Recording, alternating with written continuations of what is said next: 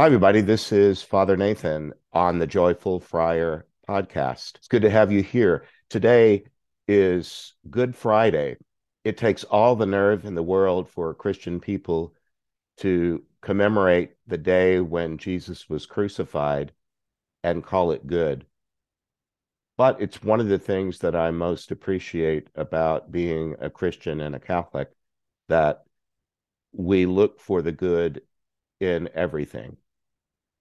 And we can look at the events of the day of Jesus's death, even though it was so horrific, it has so many elements to it, and still say, yes, but good is still working through this. I've lived my life that way. And when I have circumstances that just look to be awful, I move through it the way everybody else does. But I also know that I belong to this faith body that says, look for the good even here because it's here. Well, I've been blessed to have this afterlife work that I've been doing for somewhere around 27 years now, where people died horrific deaths, but they bring me their stories in a dream. And we essentially say, and then what happened? You know, oftentimes we can think that death defines us and a particularly tragic death of a loved one just can seem like such a colossal loss. The the grief of uh, losing someone suddenly and and knowing that they endured a violent death can just be so all consuming but i believe and and my experiences have pointed out that there's always a next chapter to the story so today we're dealing with Buddy the conductor. This is a little bit different in that if you're watching these podcasts in the sequence that we've made them available, it was two weeks ago that we had the story of Buddy who turned out to be the conductor. Then we had an Easter message. And now we're circling back to parts two and three of Buddy's story. You know, we first tell the story, then the second component we call compassionate response to that story. And then finally, we have what we call spiritual practice that emerges from that story. So it could be that you want to go back and two podcasts ago and listen to to that one where we retell Buddy's original story. I just listened to it this morning on Audible uh, because I wanted to hear the whole thing with fresh ears and pray as I got ready to share these podcasts with you. And and in fact, it was dear to me because my friend Laura Dunham, who died back in 2019, uh, uh, read the part of my sister Mimi, and so it's you know it's just lovely to hear the voice of a deceased loved one. I know some people will like keep somebody's uh, message machine on their phone or something and and uh, and call just to hear the the the voice of the loved one. Anyway, it was it was fun to listen to Laura uh, reading that part this morning. Well, compassionate response. Compassion means to suffer with. And when I do one of these, I'm particularly attuned to those of you who pay attention to these podcasts because you're suffering because somebody you love has been through death, perhaps recently, and perhaps through a violent death. So I know that that's not everyone in this audience, but I have you especially in mind today. One of the things that I wanted to to emphasize in Buddy's story, you know, he he's was a young man at the time of his death. He was a passenger in a car. They'd been out drinking the car was uh, in a collision with a train that caused Buddy's death. He told us that he didn't so much choose a place in the afterlife as he just emerged or landed, if you will, found himself in this place where he he and no one else was being punished, but it wasn't a pleasant place. He said it was a place sort of of waiting, but they weren't waiting for anything in particular. Not like you might wait, you know, in a line at the grocery store and you can watch the person ahead of you uh, as their transaction is ending and know it's about time for, for your turn. It really wasn't like that. They were just waiting indefinitely and not sure what they were waiting for. All they had in common was they had died in the collisions of cars and trains. He said that they didn't talk about anything of importance, nothing that helped them advance. They were just sort of uh, like he uh, he used the image of a bus stop, the way that you might chat up people idly just to pass the time, but that they had been stuck, and he used the word stuck and applied it to himself. He knew that he was stuck. Uh, he said that they were in a place where there was a train track running through the middle of it, a boulder on the tracks that was emblematic of being stuck. The train can't move. And that's where we met him. That's what he showed me uh, in the initial dream that he brought. He also was quite determined right out of the gate. He told us that I'm not the conductor. These people want me to be the conductor. I never said I was the conductor. He didn't think of himself as a leader. Uh, and he didn't really see why he should be singled out to be taking the lead role in this, but but he stepped up into it. He also told us, if you recall, that in terms of a career, that he didn't have one career exactly. He was good at figuring stuff out, kind of a jack of all trades. Uh, he was still young, so there might have been time for him to choose something more specific, but that didn't come to pass. His uh, premature death uh, ended that. Nevertheless, he uh, he he was he was willing to step up and do this thing as long as he could do it on his own terms. He was uh, adamant that he was not the conductor, but but he stepped up anyway. He sized up the problem that well, there's this railroad track and there's this boulder, but we can't move it. Well, that's when I came in and said, well, what might be a solution? Maybe a fulcrum, get everybody to lean against it. And he was the one that came up with the idea of heavy equipment. And oh, by the way, make sure that it has the keys in it.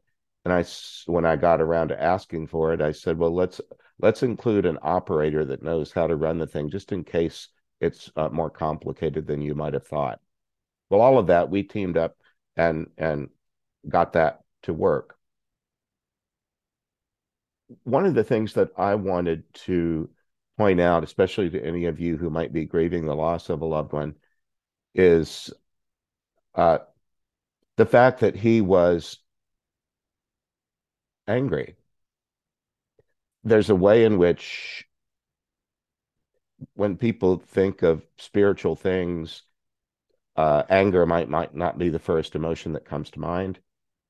I've worked in in and around churches for much of my life, and sometimes uh, funerals or um, a medical trauma. Like I, have I've met people in emergency rooms that are there with a loved one who's been uh, through some medical emergency. Oftentimes, those are car crashes and things where I'm suddenly thrown together with people that don't spend much time in the presence of a priest, and you know they they um, they might feel ill at ease around me, or you know feel like they need to watch their language or somehow put on church manners right in the middle of what the crisis that they're going through uh, it it reminded me of being on a jury one time. I was selected to be on a jury and had to hang out with. Uh, I was an alternate, so there were the twelve normal jurors and then two of us that were alternates.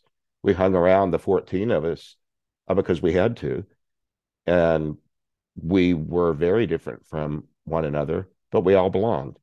We're we're all registered voters, which is why we were in the jury selection pool to begin with but there's a way in which we all radically belong.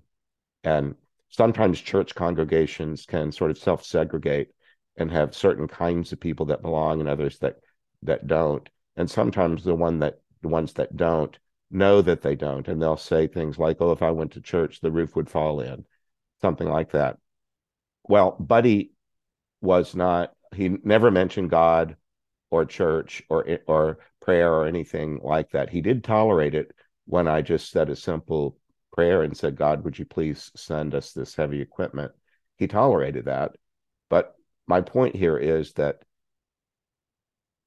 there's not just one kind of person that moves through afterlife planes in my experience. Uh, Buddy was um, he was a little on the rude side toward me. He never did uh, offer what his name is. He just said, "Just call me Buddy." And later he said he was messing with me. Well, that's okay. It, he wasn't um, he wasn't cruel. Uh, he wasn't really disrespectful. He just was frustrated. Well, that's what I want to say. I believe there's room in the afterlife from what I've seen for all kinds of people. So if any of you are grieving the loss of someone who would have never been around a church or had kind of gruff manner or whatever, please don't assume that they're ill suited to the afterlife necessarily. God's loving everybody all the time, and I believe somehow it all works out. I have one friend that even if we're talking about all kind of troubles, there'll come a point where she'll say, It's all good.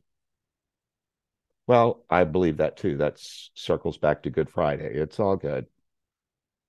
Well, he did tell us that at the time of his accidental death, that he had he and a friend had been out for a good time. They'd been drinking. He said he was not exactly sober, uh, and that after the assault on his body, that he couldn't get back in it. That he was locked out of it. Well, that was frustrating to him, and I think frustration was one of the main emotions and thought patterns that he carried with him. Frustration. Well, um, somehow or another, he did end up in my line. He didn't go into that. A lot of the other people do. He didn't, he never mentioned a guardian angel. He never really mentioned a care team who had been working with him or prompting him in a certain direction. These conversations are like a lot of human interactions. They have their own flow to them. There's no one way that these conversations occur.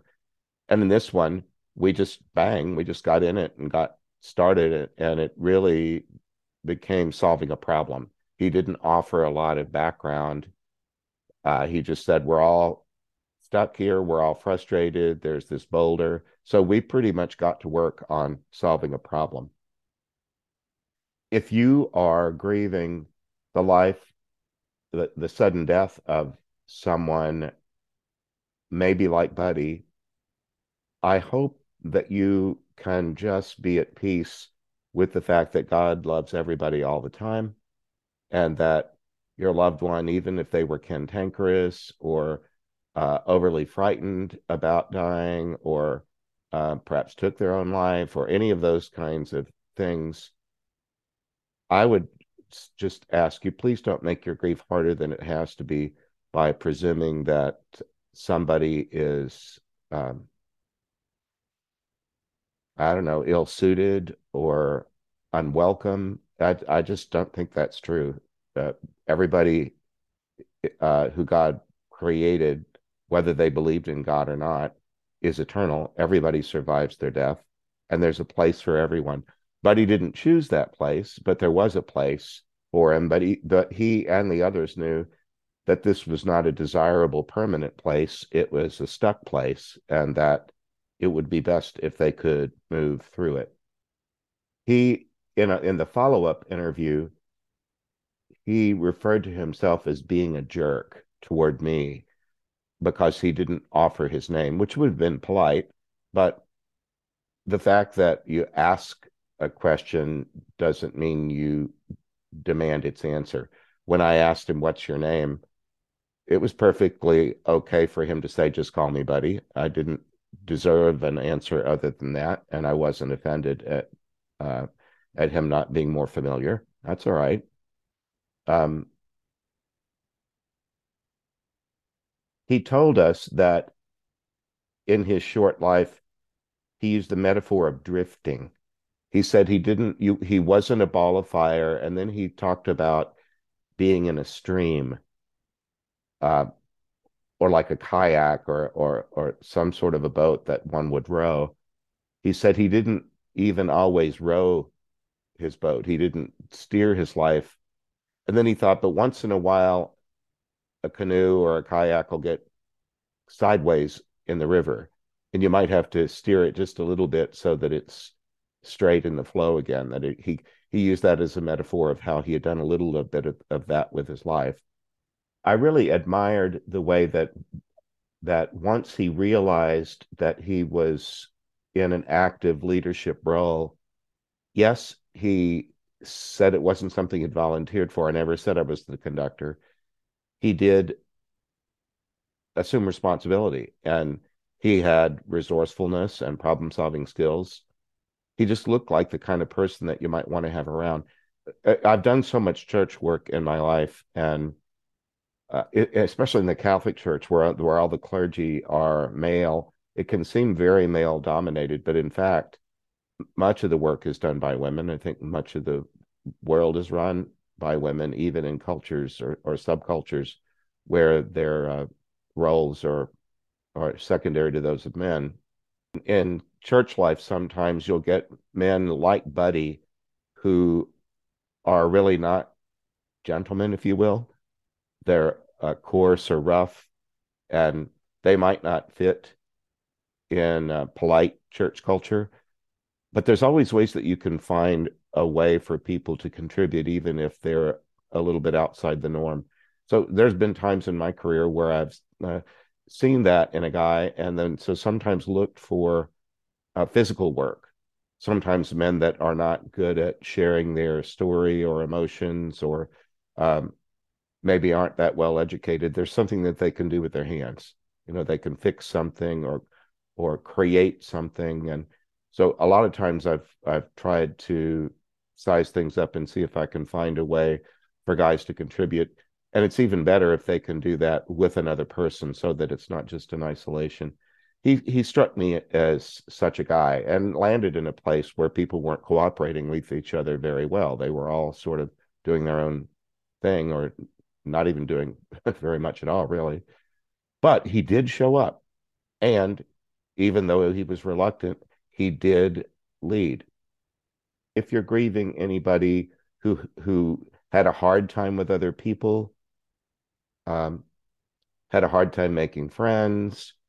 If you're grieving anybody that was kind of mentally stuck in addiction or uh, or something like that, maybe Buddy's story can encourage you. People don't have to bound into the afterlife full of excitement about having just been killed in a, in a collision of a car and a train. There's a place where they can just chill if that's what they need to do. Uh, in the the podcast that will follow this one, I'll give some more advice on spiritual practices that might come into play where you might be able to help someone like Buddy. But I think this whole business uh, of all the stuff that I've seen in the afterlife is really about coming to the truth of ourselves. That all the different stories that my prayer partners and I have been brought into, a thing they have in common is that people are growing in truth, often truth about their own story and about their own personhood. That was one of the most gratifying things about the Buddy story as I look back on it now after a period of years. Buddy didn't think of himself as leadership material, and yet that's exactly what he turned out to be. So he learned a truth about himself that I think will serve him well in his eternal future. Because now he has this experience he can look back on. The next time that leadership is called that he might be able to exercise, he won't necessarily say, Oh, uh, uh, I'm not the conductor. It couldn't possibly be me.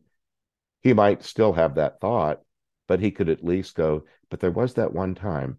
I remember that time when I thought I was not the conductor, but they asked me to be. And everything unfolded the way it needed to. It's all good. Well, that's my message today for Buddy uh, Compassionate Response. Just know that if you are suffering the loss of a loved one, you're in my prayers frequently. This ministry of mine has it's kept me in touch with the sufferings of people who have lost a loved one suddenly. And you're not ever far from my thoughts and my heart. So I wish you well. And if you would like, stay tuned for the next episode of The Joyful Friar, which will be buddy and spiritual practices that might flow from his story that you might find helpful. But for now, God bless you. Bye bye. I hope you enjoyed this episode of The Joyful Friar. You can visit me at nathan castle.com. Send me a message by clicking the contact button. If you'd like to support this podcast, you can make a donation by clicking the donate button. See you next time.